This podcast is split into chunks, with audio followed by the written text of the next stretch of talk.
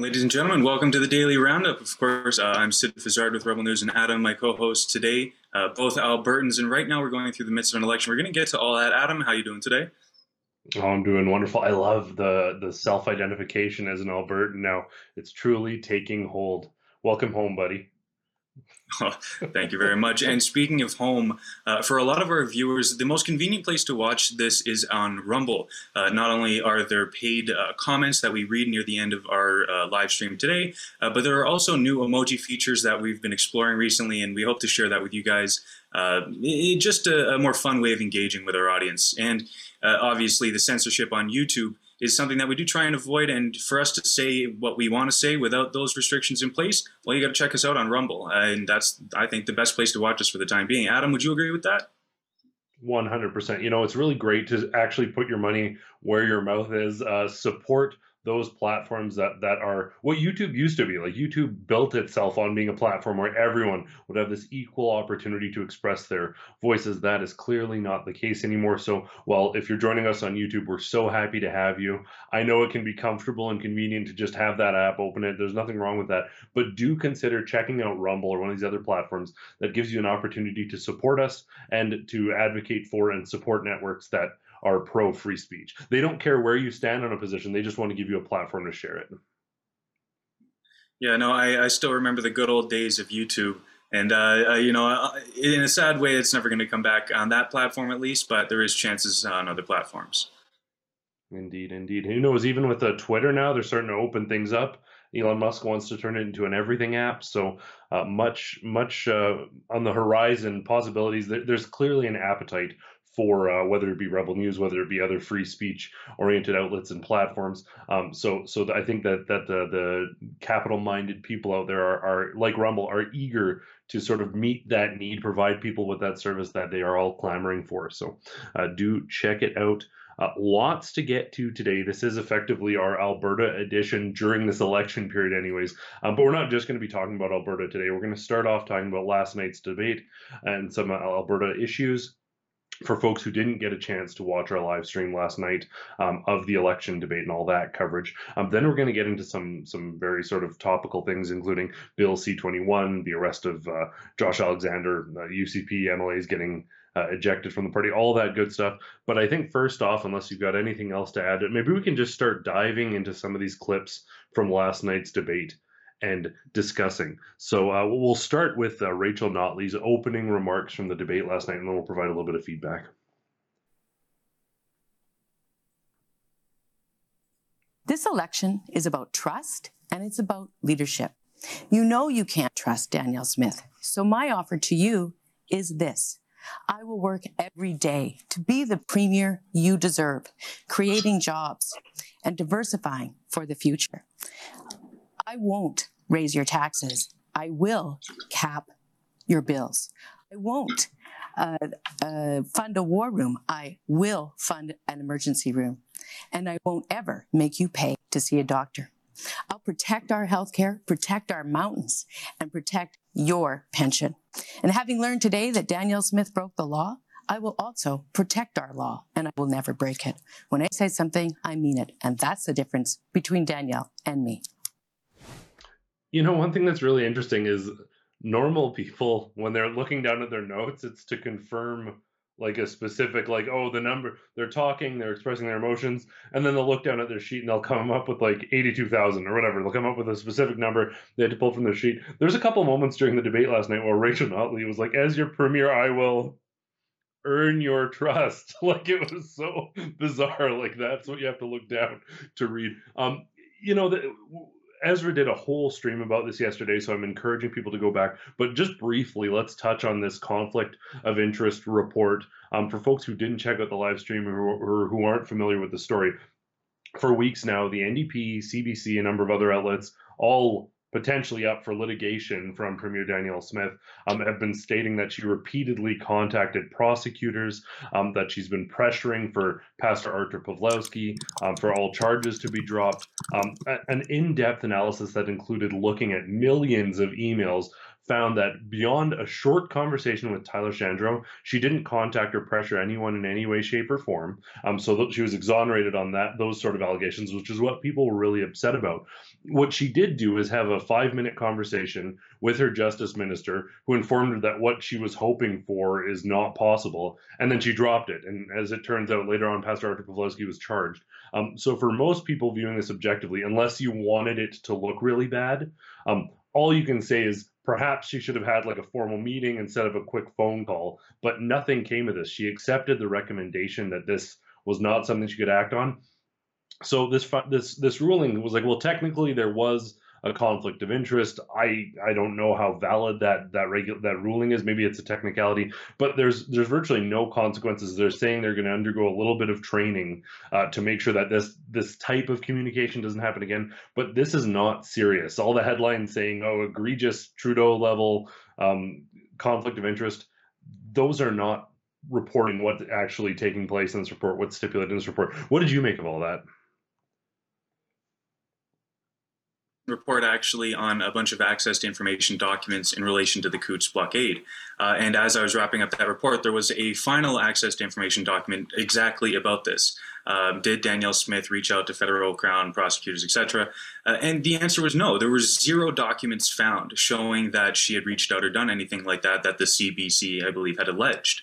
So, it, it, and at the end of the day, what did she do? She had a little conversation to be like, "Hey, is there anything we can do about this?" No. Okay, next topic. That, it, that's the the gist of my understanding on that. Is that yours as well, Adam? Because uh, at the end yeah. of the day, it's not like she called and said, "Hey, what can we do about this? We're not allowed to do anything about this." Well, we're gonna do something about this. Change, like you know, that that didn't happen. Um, but this story does show that the CBC lied.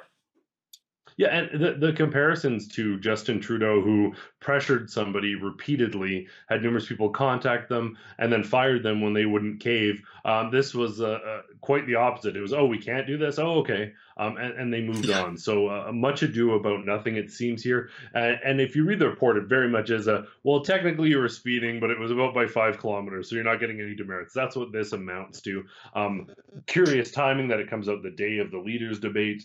Um, but but on that note, I think that Danielle handled it very sort of effectively. I we, I think our headline says something to the effect of, of Smith smokes Notley. It was interesting though. She she beat her and I think even in liberal outlets are, are saying that Danielle Smith probably won. CBC called it a tie, which is a clear indication that Danielle Smith won. Um, yeah. But she didn't smoke her by attacking her personally, which is what Rachel was doing all night. What she did was she talked about policies, talked about issues. Um, and I want to jump into her next clip as we transition now. One of those key things that that she's talking about uh, is safety, supporting police, restoring uh, order of law uh, and all that sort of stuff. Those those critical concerns for people living in cities who are seeing stabbings, shootings, all of this violence unfolding in cities where this did not traditionally happen. So if the team's got it ready, I'd love to roll that next clip. First off, we wouldn't defund the police. Uh, again, Ms. Notley has uh, so many defund the police candidates on her platform, on her candidate roster. I've lost count of them as well. The, the frontline services are demoralized. And we are giving courage and confidence back to our frontline officers. We've embedded sheriffs in both Calgary and Edmonton. we are adding 100 police officers in both Calgary and Edmonton because we believe that people have a right to take public transit and feel safe. They have a right to go downtown and be able to have a nice dinner or see a game and not worry that they're going to be randomly attacked. And they certainly have a right to walk past an open doorway without having to inhale secondhand crystal meth smoke. We have an approach that is going to make sure that we crack down on public safety and crime and make sure that people feel safe again. All right. Thank you, Ms. Smith. We've got about 90 seconds for this free debate. Ms. Notley. Well, I need to start by saying when it comes to defunding the police, the UCP actually defunded the police. Interesting, uh, interesting rebuttal there from Notley. Not sure how valid that is. Um, well, but Smith actually follows up in that conversation, and she uh, uh, addresses that point about defunding the police, and she opens the conversation up into the direction of uh, how a lot of this was uh, funding that went to the medical industry, in a sense, uh, to provide that kind of mental health needs, those kind of mental health needs and stuff like that. It's not all police work, and maybe the right option is to have police step away from a very intimate situation with a person who's clearly struggling with something. Um, I don't know if you know. I, I, think that's just the conversation that was had there, and that's how it opened up. Uh, it wasn't just a bang, you know, UCP defunded the police. Like, and, and I yeah. stress that because as we've seen across the state, especially in the states, like like full units and divisions are being shut down because they don't have the funding because of these politicians who are actively defunding the police. So it's uh, it's funny that you would come back with that. Well, and you, you see with the NDP, like they want to be pro oil and talk about building pipelines while chasing businesses out of the place and and all their rhetoric and candidates are anti-oil. They talk about safety while a bunch of their candidates are defund the police um, folks who are all for certain types of protests, but not they, they want to wield police as a political arm. So sometimes they're happy to call them to beat up protesters. Um, other times they want them defunded. So there, there seems to be this glaring uh, duality within uh, within progressives where they, they want these people militarized, but they want them disempowered. It, that's not how the world works. It's sort of one way or another. But there is it is interesting, and we're going to talk about sort of uh, addictions later. But it was incredibly interesting to see at the recent UCP announcement on safety, where they're talking about rampant drug usage and, and the need to get people not with a, a free, safe supply of, as Mike Ellis referred to, perpetual palliative drug care, where they're just giving these people drugs because violence follows that as you see these, uh, whether it be overdoses, deaths drug use uses, mass consumption, you see crime increase in those same areas. So the UCP, it's funny, it's very much a talking point to the left to provide social workers or helpers or additional venues that aren't policing to help people. But it seems like the UCP is actually doing it. So there's a, there's certainly a glaring contradiction there. Um, I, I want to talk about the, the addiction stuff now, but we'll wait till later because we have another story that ties into that. Um, we also have a, a, clip coming up here, uh, and we've only got about four or five days. If you watch the debate, we'll be moving on soon. Don't worry. Um, but uh, Smith uh, highlights some new investments coming in to this province.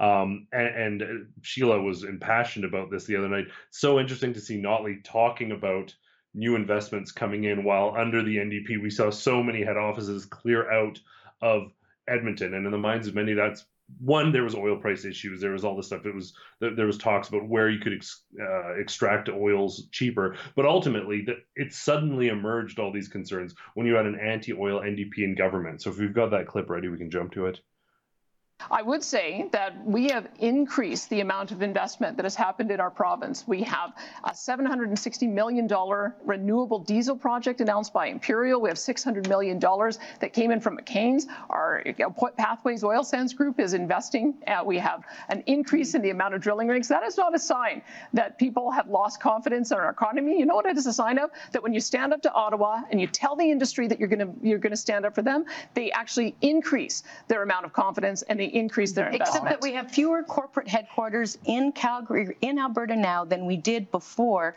in 2019, before you announced your incredibly uh, uh, spendthrift uh, corporate handout.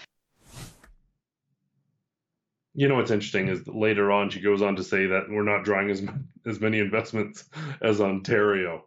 Like that's not a thing you say when you're running to be the premier of this province, being like, we should be more like Ontario. Um, listen, the, the the facts and the record, and I, I, I know that this is almost a UCP talking point, but Danielle Smith is saying, look at her record. Uh, the NDP is is running away from their record. Um, if you look at the facts, if you look at the the layoffs, the the lack of investments, the fact, and this is the most glaring statistic because this isn't just a little anomaly that the that the number of people coming into the province under the NDP decreased dramatically. Um, we saw that population growth decline effectively right as soon as they came into power because people got the sentiment that Alberta wasn't open for business. Well, and especially a difficult thing to talk about or to diagnose in a sense is the last three or so years that we've had with COVID and everything going on. It changed mm-hmm. so many things. I mean, we have a new premier because of the actions that were taken by government uh, during yeah. that time. And, and, you know, I can only imagine what it would have been like if Rachel Notley and the NDP were in yeah. charge. I mean, they were calling peaceful protesters domestic terrorists, right? Um, yeah. And uh, I'm kind of jumping around, but you guys, uh, Adam and and uh, Sheila, Ezra, you've been in the game for a long time. You've been Albertans for a very long time. Uh, you you know Rachel Notley. You've seen her in action. Uh, as mm-hmm. somebody who's newer to the province, I, am kind of coming into this fresh, uh, in a sense. You know, watching Smith uh, and Notley and Notley talking about you know the previous uh, uh, experiences of hers, it it just doesn't seem like she has it. It, it, she doesn't have that that same confidence, and everybody knows what she did last time. And I think she yeah. knows that everybody else knows, and she's trying to avoid it, but she she seemingly is unable to.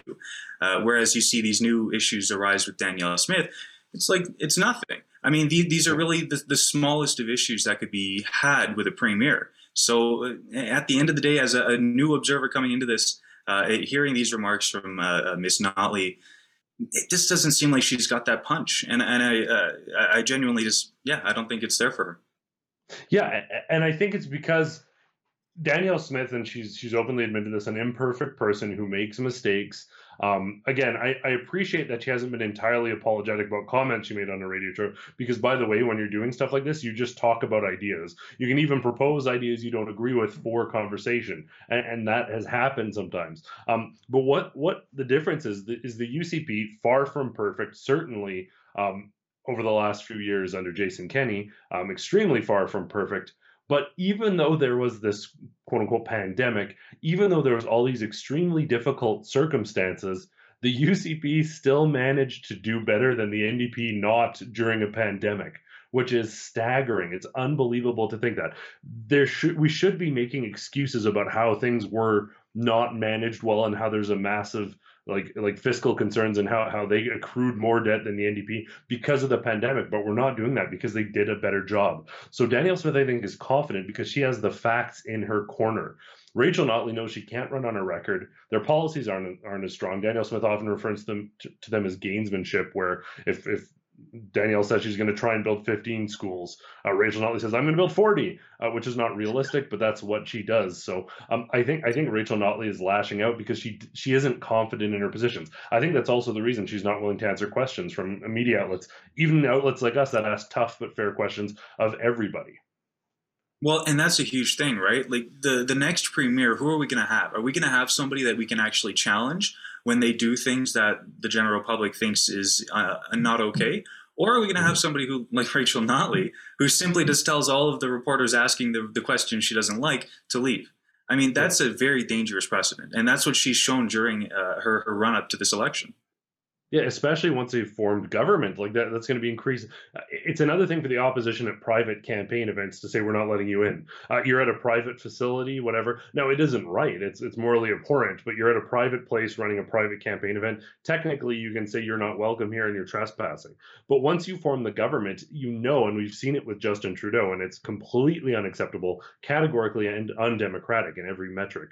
Um, that's what's going to happen here in Alberta. And that's troubling. Even the progressive outlets out here will have the opportunity to question Danielle Smith incessantly about just about everything. And I think that's good. Even though we may not agree with them, I think that the the broad range of diverse opinions um, assuming that they're law abiding, um, they should be presented, and and the the leader of a province or a country should be presented with those challenging opinions because that's how you stay on track. If you're somewhere in the middle of the extreme positions, if you're being challenged on all fronts, that's a good way to stay honed and make sure that you're representing people more broadly. If you exclude anyone who disagrees with you, well, then you get more and more radicalized government. Yeah, and I, I'm certainly not looking forward to any radicalization of government. That's probably the worst kind of radicalization. It is. Um, but but on top of that, we do have some more clips. Do you want to pull up the next one here?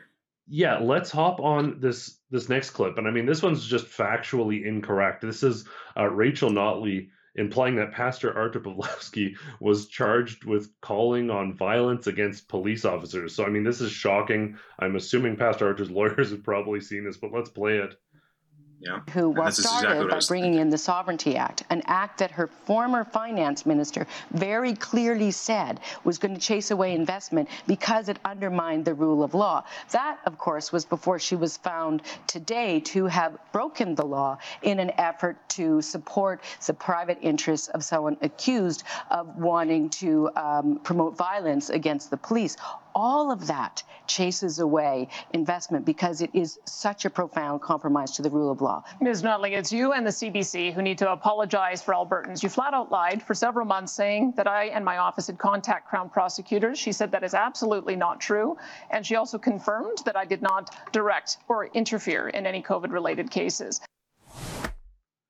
So that that is I'm sure probably open to a, a lawsuit, implying three times. Publicly, yeah, That's Three times Artur Pawlowski said peaceful during the demonstration. Uh, during yeah. that speech he made in Coutts, and this is revolving around the Coutts blockade incident, uh, where Artur Pawlowski a day later was charged under the Critical Infrastructure Defense Act. Uh, and there was a court case that recently happened. Uh, Ezra Levant, obviously a commander in chief here at Rebel News, he was in Lethbridge to cover this court case as well. Um, and yet here Rachel Notley is uh, alleging that Artur Pawlowski was trying to have people commit violence in some way, shape, or form when his charge was a critical infrastructure uh, uh, uh charge. Uh, it, it, wasn't anything to do with him assaulting people. It wasn't, uh, and it was all about him allegedly, possibly convincing people to stay at the blockade, even though they had decided earlier in the day that they were going to stay at the blockade. What does this have to do with violence, Rachel Notley? Yeah. It doesn't. Yeah.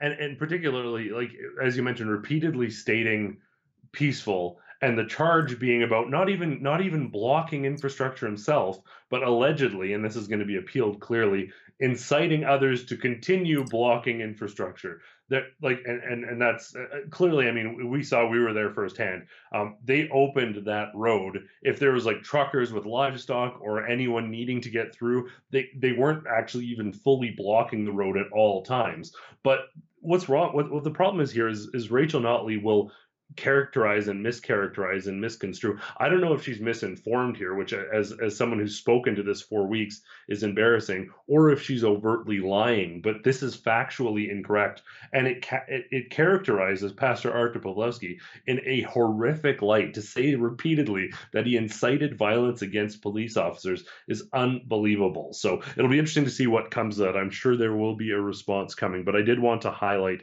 that troubling clip. Um, two more clips, and then we're going to get into some more uh, uh, broader news beyond the election. So bear with us. Um, uh, I think the next clip that we're going to jump to is the uh, clip of Premier uh, Smith um, slamming Rachel Notley over her governing record and the massive debt that she accrued, um, over $70 billion, and her unwillingness to stand up to Jagmeet Singh and Justin Trudeau.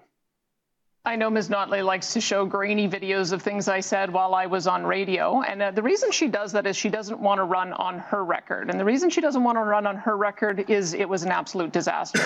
She racked up $70 billion in debt, more debt than any premier, actually all premiers combined in Alberta's provincial history. She talk about deception. Did you remember her running on a carbon tax in the last election? I sure didn't. And that increased the cost of everything. We eliminated it, but Justin Trudeau wouldn't let us keep it off. And now uh, Ms. Notley has not stood up to her boss, Jagmeet Singh, in Ottawa, and uh, worked with us to say don't increase that that carbon tax any further. And in fact, certainly don't increase it 300%. No one has any credibility talking about affordability as long as they support a carbon tax, which is going to increase the cost of everything. Uh,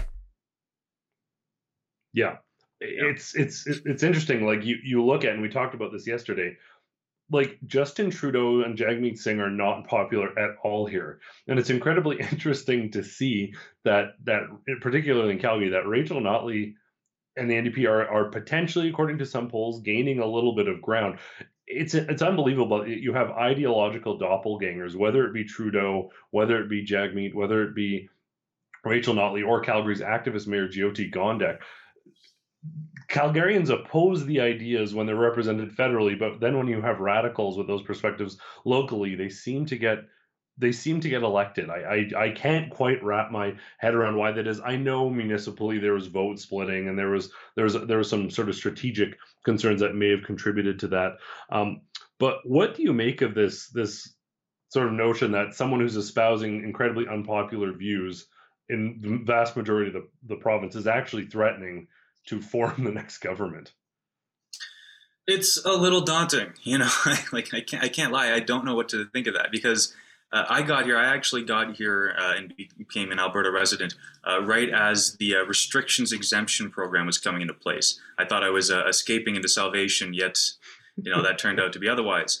Uh, but that that was the UCP. That was Kenney. That was the Texas of Canada, right? That was my my vision of it coming in, in a sense. Um, and, and to think about what it would have been like if Rachel Notley was the one who was who was taking care of business in that sense it, it, I, I, never would have come to Alberta. I, I, guarantee you, I never would have stepped foot in Alberta. And if she gets elected, well, that's going to be a, a, scary thing. And I, I'm sure, like we saw last time, there's going to be hundreds of thousands of people that leave again. I want to jump to this next clip as well that Danielle Smith, um, for some people during the leadership uh, races, some of her opinions weren't necessarily popular. And I had the opportunity to question her. Don't worry, team, I'm not asking you to pull up the clip from that. Um, but I had the opportunity to ask her why she uses this sort of zero emissions language. Um, and, and, it is interesting to see in her rebuttal, she's like, listen, we can work towards uh, carbon neutrality towards 2050. This close deadline is not at all uh, feasible. So uh, perhaps not popular among everybody, but but a, a, more measured response. So if we can pull that clip up, and then we'll discuss a little bit. Aaron in the uh, in the intro talked about shifting away from petroleum prod- products, and I would say that that is the the Notley view of the world. That is certainly not my government's view of the world. We believe that we are going to reduce emissions, not that we are going to reduce oil and natural gas. We know that with all of the exciting things that are happening with carbon capture util- utilization and storage and all the green technology, we can continue to have a robust, vibrant oil and natural gas sector for years to come. Uh, what we want to do is make sure that we're finding more opportunities for our, products, having bitumen be used more for asphalt so it reduces the amount of emissions, having LNG export, which creates a brand new stream of income for us. We know that as long as we keep our energy industry strong, we're going to keep Alberta's economy strong. Ms. Notley won't do that. I will. Okay, we'll leave it there. Ms. Notley, your rebuttal. Um, well, you know, it, there, there was actually some elements of what Ms. Smith said that, that I actually agree with. You know, I want to create jobs producing energy. I want to create jobs upgrading our energy. And I want to create jobs reducing emissions. And reducing emissions is absolutely the focus. It's not about reducing or uh, production, it is about emissions. The difference is, is that Ms. Smith and her caucus have spent much of their career pitting emissions reduction efforts against economic growth. And when we do that, we fail on both. Well, notice notice how she's talking about energy, not oil, not gas. Yeah. She's talking about energy. That's her follow up, and that's her trying to placate the Danielle Smith. She's chasing Danielle Smith because Danielle yeah. Smith owns it. And, and Notley, I mean, uh, uh, what was another thing that uh, uh, Smith brought up last night was the fact that uh, uh, the the just transition was it the just transition idea or the one preceding that yeah. that Justin Trudeau was advocating for? He got from Rachel Notley. yeah. it, it, it's really hard to to see the credibility in Rachel Notley at this point, from my perspective. Well, and you know I, what's interesting, and I, I, love. I've I've been at a couple like small town halls early on where there's 20 people there, and and Danielle Smith gets really excited talking about this, almost comedically. So she's kind of a nerd for this super nuanced uh, energy stuff. Well, and and I, I appreciate that that some of what she talks about um, she's like, no, we're going to keep selling oil. We've got the best oil in the world. Let's keep doing that. She's talking about actually bringing new industries in. Like we can do carbon capture and sell that while exporting the cleanest oil. And I think that that's well, an yeah. approach. I, yeah, go ahead. Go ahead. That's exactly it. Why not sell the environmentalists the tools that they're looking for? Yeah. Right. Okay. You want to do carbon capture? Oh, look, I got the best carbon capture. Looks like you're going to have to buy from me. You know, I don't know if that's you know Smith's plan or not, but why not do it better than them just so that when they come back to you you know calling for you know the end of the world and whatnot because of global warming well you can say look we're the ones who set this whole operation up we know how to take care of our stuff you know we, we know the smell of our own stink and you don't yeah, you know, fear mongering is a tool often used by environmentalists to st- to sell technology that isn't quite there yet. Um, we often refer back to the Chinese sort of leap forward manifesto, um, which actually resulted in the deaths of millions because the technology wasn't there yet. Listen, I, I, think every one of us probably, if it got to the point where for a very affordable rate you could slap a panel on your roof and get free electricity forever, we'd probably all be on board with that. If these ideas were commercially viable, they would take off. And I think what Danielle Smith is saying is let's be the place that gets these technologies there. We don't want to completely abandon our industries. There are countries all over the world, including Canada, because of our size, because of the climate here, um, that are going to need oil, that are going to need petroleum, that are going to need these these byproducts. Roads need to be built. Plastics that result from the byproducts of these processes are needed. These products are needed and will continue to be needed. But Danielle Smith wants us, as Notley says she does, but really what she wants to do is scrap all of our industries. She wants us to use the wealth and opportunity generated to also start controlling, taking over, and dominating these other industries. Be the place that everyone goes to for energy capture. You can buy your energy from us. We can pay to clean up the air, all that stuff. And I think that those are opportunities that it doesn't matter where you are on the political spectrum. If it makes sense and if it makes money and if it cut, keeps our taxes low, keeps houses affordable, creates jobs, people are going to be on board with that. Uh, and I think on that note, we are way overdue for a quick ad break. Um, so if you don't have anything else, I think we'll jump over to an ad break. Right One before, right before we go Yeah. to that ad break, yeah, I just want to say, Adam, you know, the the electric vehicle market in Alberta, it's just explosive, right? With all of this cold weather, you know, there's just so many electric vehicles that really put in that work to get people where they need to be when it's it's uh, colder than death outside, quite literally. So yeah, I, I want to thank all the electric car producers for all of their great work, providing us with nothing on that end.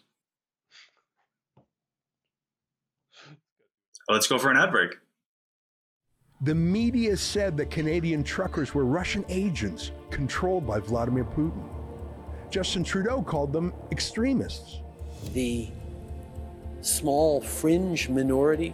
We are here out of love for our families, our communities. And the government put the country under martial law to stop them. But what's the real story? If you can't see the future in clear outline right now, you're not paying attention. But the truckers in Canada can. And I want you to know that I am not afraid. For the first time, the woman at the heart of the trucker convoy speaks out. Hold the line. Tamara Lich, passionate organizer, loving mother and grandmother, proud Métis and proud Albertan, and defiant political prisoner jailed for daring to criticize the government.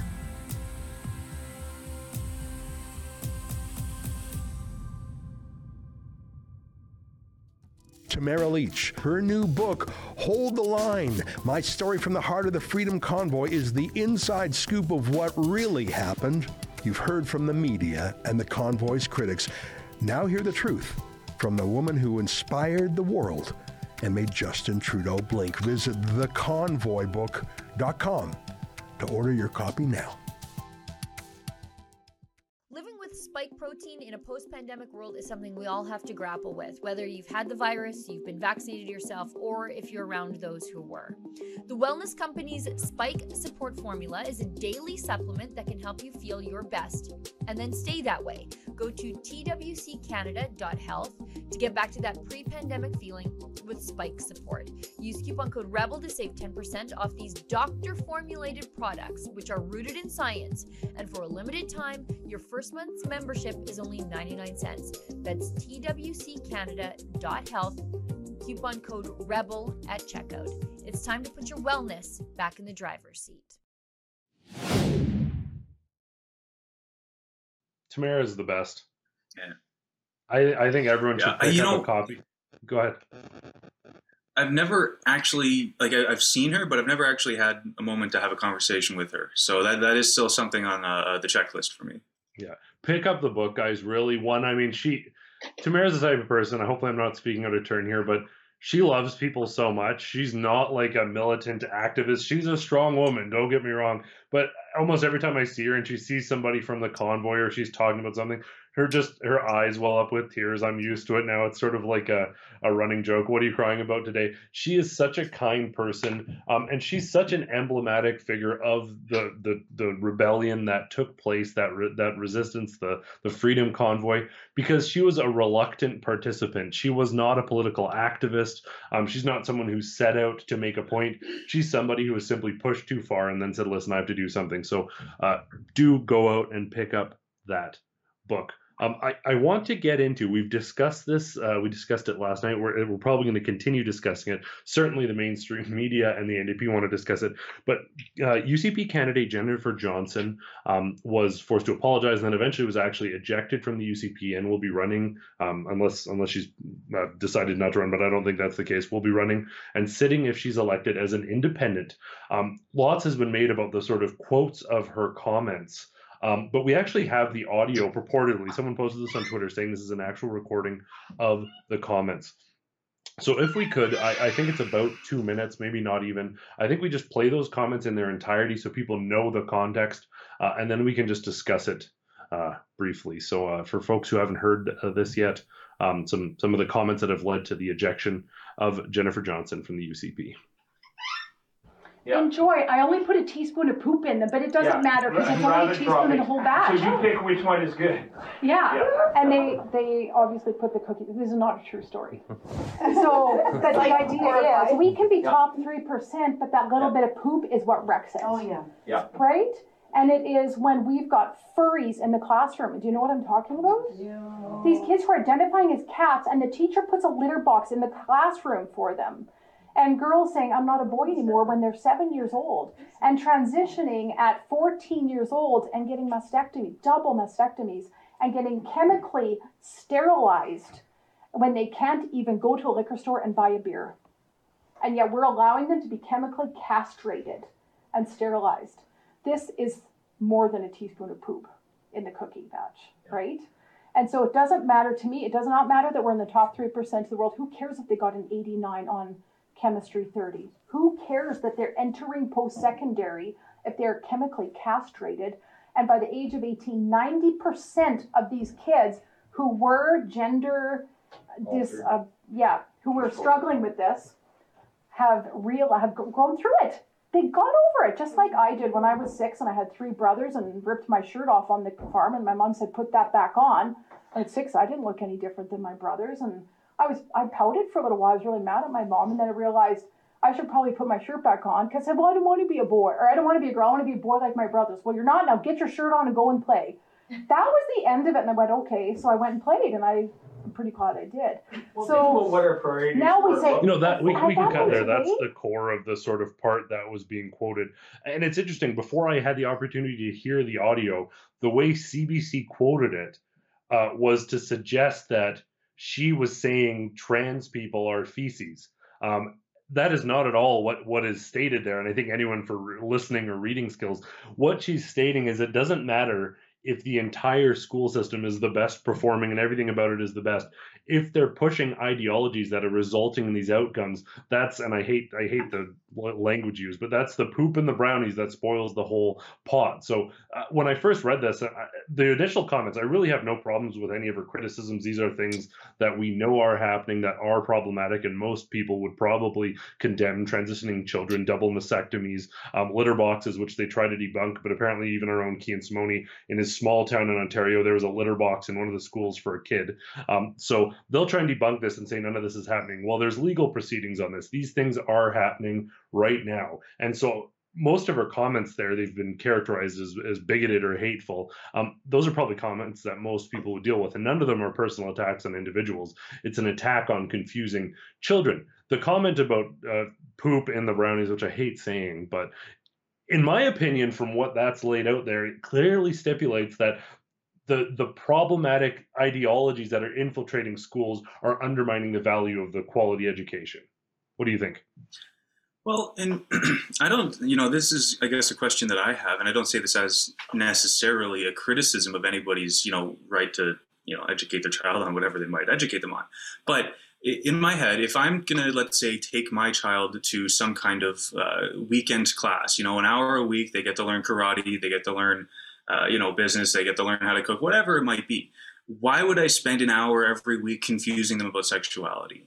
um, because uh, you know there's the argument that oh you know they're confused they need the support this and that well at the same time they are being confused by these events and i think it's a very dangerous precedent um, and you know maybe it's a little uh, uh, cross to talk about it with such uh, uh, words as you know fecally related but uh, at the same time you have to make sure that children are protected because there's a reason why things become legal at 18 children just can't handle certain things. They don't have the wherewithal to defend themselves against certain certain things or certain ideologies.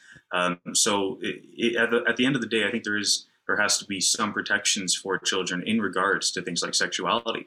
Simply because if you take somebody who is purely a blank slate, I mean, yes, you can change that and you can change their beliefs to be whatever you might want them to be. But at the end of the day, is that going to be the best thing for them? I mean, I don't know, Adam, what's your take on that? Well, you know, I'm just interestingly, I'm just I'm just reworking my way through the Abolition of Man by C.S. Lewis, um, and there's an entire segment about education. Um, and he says something to the effect, I'm paraphrasing, is of if you sent your kid to the dentist to get a cavity filmed, and he came home with a head full of Marxist ideologies and a hole in his tooth, you'd be pretty upset. Um, that's what's happening in these schools. People, parents are, are sending their kids to schools hoping they'll get some basic foundations, some history, um, some hopefully uh, age appropriate education. And what they're getting is a whole bunch of radical ideologies being pushed by adults um, who, who aren't addressing kids on an age appropriate level and are very often, whether it be the parents, whether it be the adults, people taking their kids to these drag shows, whatever it may be, they're trying to like score some sort of imaginary social capital by being the most woke parent in the room, by being the most woke teacher in the school. Um, but what they're not doing is actually educating the kids. I don't really care if you're a boy or a girl or trans or whatever. Um, we can sit here and learn about history. We can sit here and learn numbers. Those are things that should be focused on uh, in the school: uh, math, science, biology, all of these sorts of things, which which uh, the the former UCP um, hopeful talks about. Is we need to get back to biology. We need to get back to basics. Um, I think at this young young age we can we can leave those conversations those identity forming conversations to family to the home and we can focus on education it doesn't need to be all you know ideology has permeated so much of our lives progressivism seems to be taking everything over um, but we've seen it we've seen it happen in ontario we've seen it happen in other places. The second you start pushing it on kids is when parents push back. So uh, yeah I, i'm hoping that there and another concern, maybe perhaps election wise, I'm hoping that this isn't the start of a every candidate who's ever made any comment um, is going to get kicked out because the UCP cannot play that game anymore. We've seen that federally. We've seen that even with with the UCP before in prior conservative governments. Some comment from years ago being dug up, or a comment that, frankly, probably most people agree with a great deal of her sentiment, though might have uh, worded it more eloquently. Um, we can't accept that those positions, like let's not transition little kids, are radical and bigoted. We cannot accept that narrative, and, and particularly UCP government uh, cannot. Speaking of radical, if you don't mind, uh, do you have one more thing on that, and then we'll jump to our next article?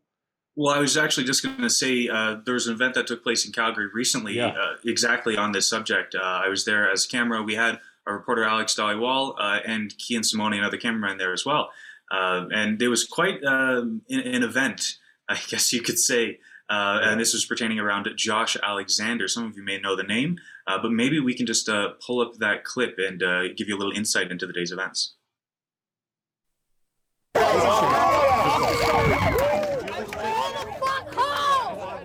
Sorry, there. They're free. I go polite.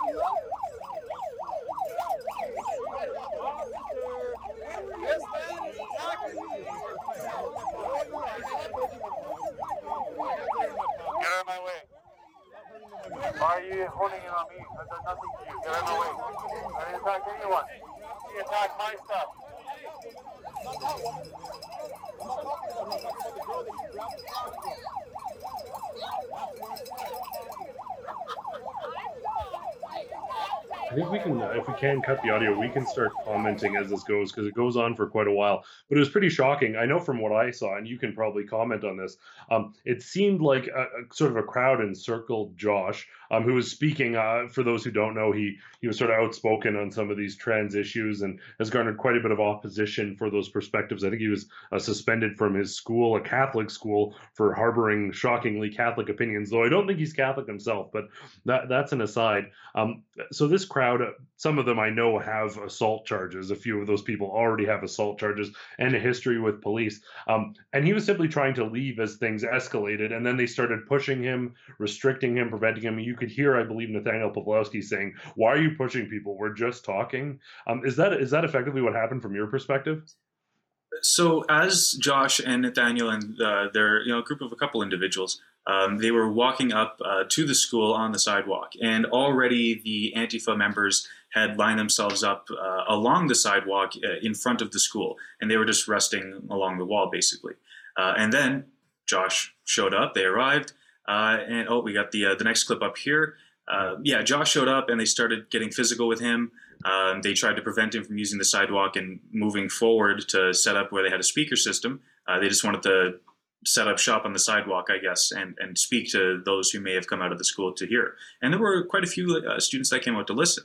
But uh, before they could get to that, and before they could have a lot of great conversations with students that they had near the end of the day, uh, this whole uh, thing happened, and the Antifa members and a few specific individuals uh, from the, here got uh, uh, charged with assault, or They got charges laid after the event, as you can see, clearly shoving him around obsessively. Yeah and it seems like he's trying to be very clear that he's not doing anything showing that uh, the person you can see there is someone with a number of charges against them for going after uh, people in the past. We've had some encounters with some of these folks as well. So uh, I think I think I kind of joked on Twitter about the Calgary police's arrest the Christians and, and ask questions later. So he was arrested, released shortly thereafter. Um, and then some of the other people ultimately were arrested and charged. Is that correct? Detained. Josh technically, I guess, was detained. detained he wasn't, you know. Uh, yeah, you know, whatever. They put cuffs on him. They put him in the back of a paddy wagon, whatever you want to call it. Um, and we've and seen that as well with Antifa yeah. members. So yeah, yeah. Um, uh, although there were charges actually laid to some of the individuals that were assaulting him. Yeah, and then I want to get to I don't know if we have the clip, but uh, the Bible burnings. So Josh was handing out Bibles to people. Um, if we don't have that clip, that's okay. We can talk about it. But I know they were on social media. If they pop up, I'll I'll stop and let those there. But handing out Bibles and sort of good faith, having uh, these conversations, and then these individuals took to burning Bibles within the city. Um, our own Alex Dhaliwal, I think, put out a tweet effectively stating that imagine if this was the Quran, um, this would be completely unacceptable. But these people on Calgary streets, not to mention with a wildfire crises raging and a fire ban in effect, we saw people burning Bibles in the city. Um, if that doesn't put the bow on the package of who the bad guys are here, um, I don't know what does. It's just so categorically disrespectful. I mean, I suppose you're free to do it, but is that the right thing to do? And also, burning books. Uh, is that is that the the the anti-fascist way of doing things or no i think it was the fascists who tended to burn the books but hey what do i know uh, very few comments from politicians condemning this. Justin Trudeau, I, I highly doubt he's going to be making a trip to the location here to condemn the, these hateful acts. As, by the way, uh, burning Bibles not the only thing that maybe not these people, but certainly some of their ideological counterparts do. They also like burning churches in this country. Um, so yeah, and then, uh, extremely troubling, uh, especially the fact this was the high school I went to. Um, this th- these kids would have been my age a couple. I would have been this age a couple years ago. Um, and to see students from this school, presumably doing this, ripping up Bibles, burning it in the street, they're not making a point. This is just pure wanton destruction. And it's really heartbreaking to see, to be honest. Well, and you know, as you see there, it was uh, he lit it on fire. Uh, he he stomped on it as well. They ripped up the hmm. pages, um, and, and, as you can see, Josh, he's just hanging out, having his conversations. Right? Uh, yeah. It's a bit of that uh, turn the other cheek mentality, I suppose. Um, yeah. But at, at, the end of the day, it's not going to stop him. Uh, where are these people going to go that you know they burn books? At the end of the day, how far are they going to get in life? Yeah, exactly. Let's get to because we're running tight on time here. This Marco Mendicino clip on Bill C 21. Obviously, Bill C 21 extremely troubling. It fails to address the core issues of illegal gun trafficking, and it punishes law abiding firearms owners who subject themselves to extensive training and daily police checks in order to participate in sports, shooting, hunting activities. Uh, they're the most screened people in the country categorically. They continue to be punished by this liberal government that gets soft on crime, soft on gun crime, soft on gun trafficking, soft on the porous border that's allowing so many of these illegal, already illegal firearms pre Bill C 21 that are trafficked into this country. This government is failing on every front, and now they're just continuing to punish those of us who have one or two sports firearms and are safe um, and go out occasionally on the weekend, maybe shoot some targets, shoot a deer or two. Uh, extremely troubling. So if we can pull that clip up. We just passed Bill C 21 through the House of Commons. This is the most significant gun control legislation in a generation. It's going to strengthen the national ban against AR 15 style firearms. It's going to put in place permanently a national freeze against handguns. And it's going to introduce red flag and yellow flag protocols, which will reverse the alarming trend between domestic abuse and the presence of guns. And now we're going to take this bill to the Senate and hopefully get it passed there as quickly as possible. This bill, Bill C 21, is going to save lives. What a joke. AR What 15 an absolute style. joke. I'd love to hear him define AR 15 style. Most they, people think but AR is an assault rifle. It's Armalite rifle, by the way. But the lack of just information, the lack of understanding, the fact that as these handgun bans come into effect, we see gun violence and violence generally increase. Not to mention, I, I, I, saw a tweet from some MP, doesn't matter who, liberal MP, saying that, oh, this is what democracy looks like. Well, actually, if you study the course of human history, disarming the population is very often the opposite of what democracy looks like. It's what totalitarian regimes that don't like the potential of someone pushing back looks like. And if you were to take one instance on its own, say Bill C 21, well, that might be something. But when you're talking about all the other legislation on the paper, on, on the table, restricting what content you can see on social media, regulating what content is permitted on the airs, regulating who's allowed to ask questions, and now taking away people's firearms that aren't being used for violent crimes, uh, there's a pattern there that becomes very hard to deny. Well, and you know, on that point, you, you look at his face and what he's saying during that whole thing, and I, I understand why somebody would be concerned about what he's implementing. But who actually cares about him implementing it? A bunch of people who are misled about gun violence. I mean, really, that is that's what it is at the end of the day. It, it- who cares that you're going to ban legal guns?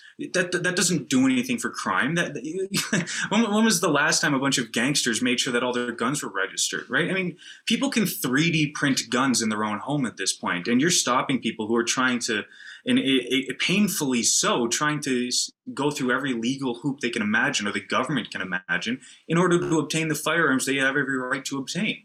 And that that's the big problem here is this actually does nothing to stop crime. And let's say, eh, like what should there be a, a knife ban in Winnipeg? Like it's not the guns that are murdering people; it's people. And those guns that some people are obtaining, generally speaking, if they're going to use them for nefarious activities, they're going to get them in nefarious ways. This whole bill does nothing and should please nobody. But at the end of the day, they're still going to push it. Uh, there are two more key articles that I want to get to today before we wrap up, but let's jump to one more ad break. We'll come back. We're going to talk about uh, the the failing addictions program, uh, rather rather the lack of addictions recovery programs in BC and the massive deaths that are resulting, as well as our, one of our headline articles, uh, the carbon tax. But first, uh, we'll just jump to a quick ad. That we'll come back, touch on those issues, uh, read your chats, and then we'll call it a day. Have you checked out the fresh new swag we have at rebelnewsstore.com, like this nifty resistance trucker sweater? We have warm, cozy sweaters, t shirts, mugs, hats, phone cases, you name it. Everything to fit your freedom loving needs or maybe even trigger a liberal family member or friend. And for a limited time, you can use code TAMARA10 at checkout to save 10% off of your total order. So head on over to rebelnewsstore.com, check out all of our new designs, make some purchases, and use code TAMARA, that's T A M A R A 10 at checkout for 10% off your order. Head on over, check it out.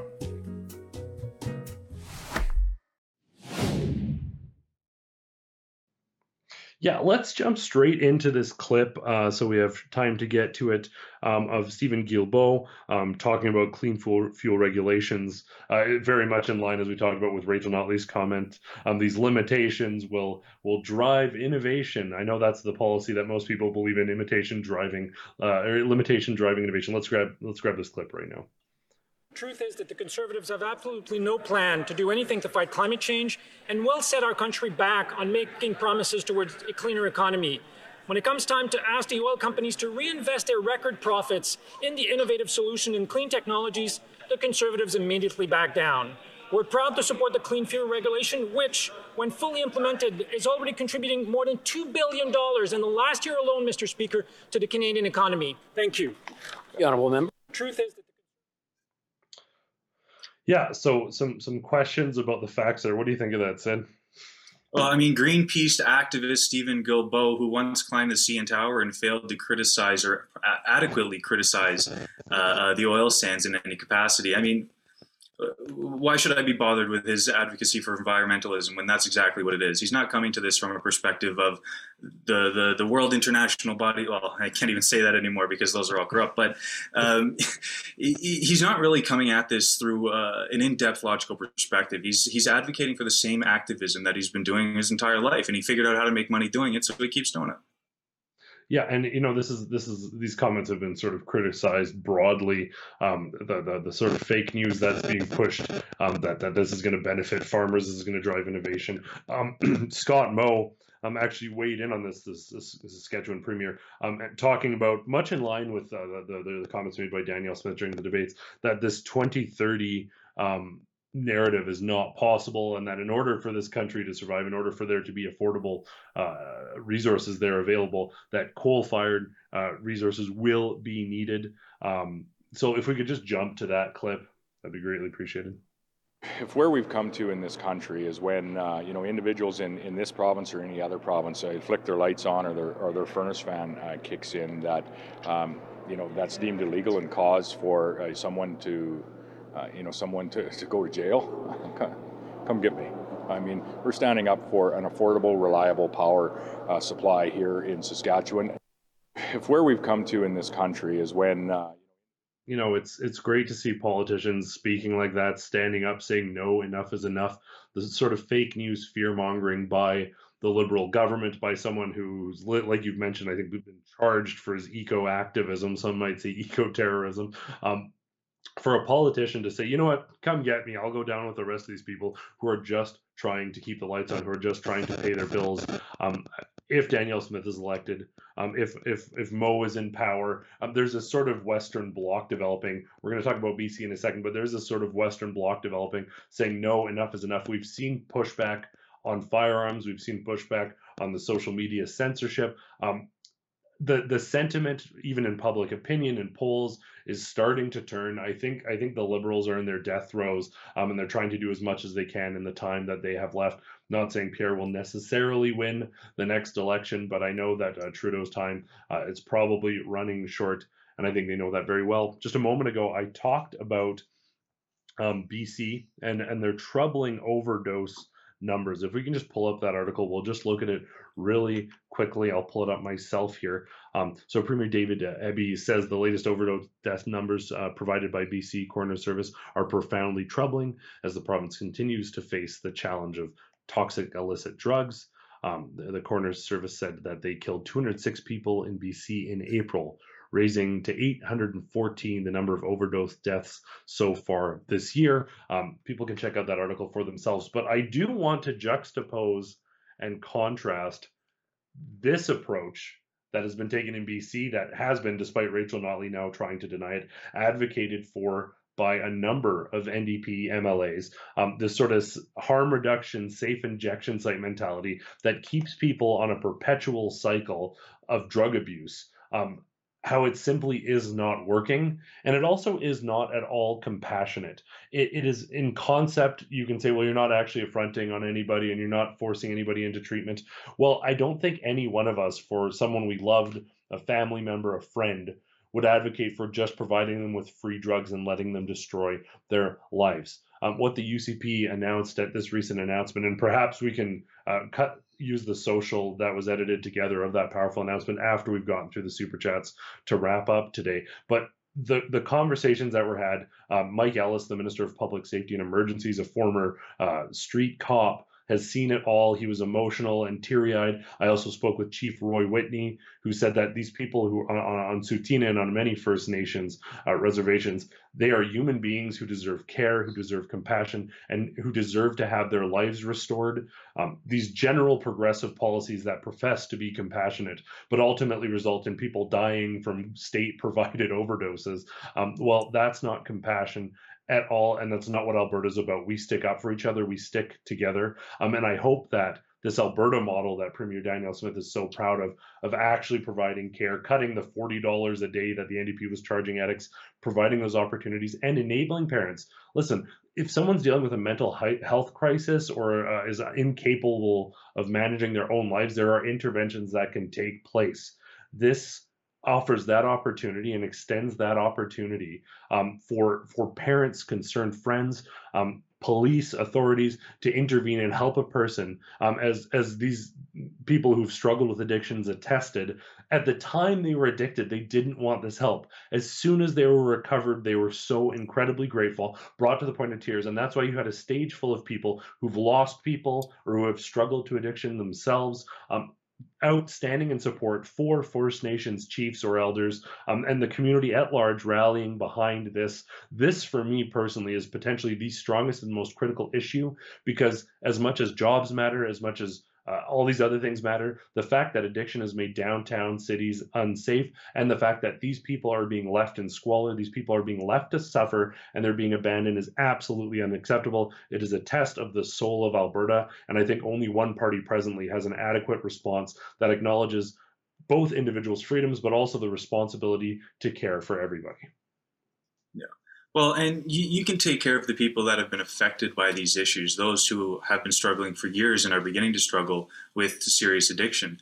But you also have to look at the cause for this, and you, you touched on it as well, in part, the pharmaceutical industry and, and the kinds of medications and the kinds of in, uh, almost enforcement in a way uh, or pressure that they put on people to get uh, to start using certain drugs that are are extremely addictive and can be extremely dangerous, and then the mismanagement thereafter, once ascribed these seriously addictive drugs, it, it, it's horrible, and then they get cut off one day, and then all of a sudden, the thing the doctor told them that they needed, they can no longer get, but they're still left with the residual effects, the dependency that they feel, and uh, unfortunately, a lot of them do seek that out in other means. And if you really want to solve this problem, yes, you have to help the people that have gone through it and are going through it. But you also have to stop more people from having to deal with this. And one way is, I think, to, to put big pharmaceutical industries in better check. Certainly agree to that.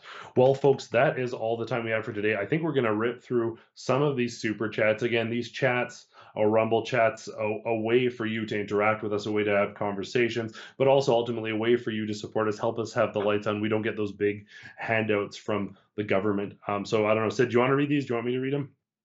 Uh, sure. Take up the first one there, and then I'll pick up. Wonderful. All right, so our first chat here, ten dollars from uh, longtime viewer Fraser McBurney. In the mail, I usually get junk mail or bills, but today I got a surprise: three letters from Hamilton Court dismissing the last three tickets I got.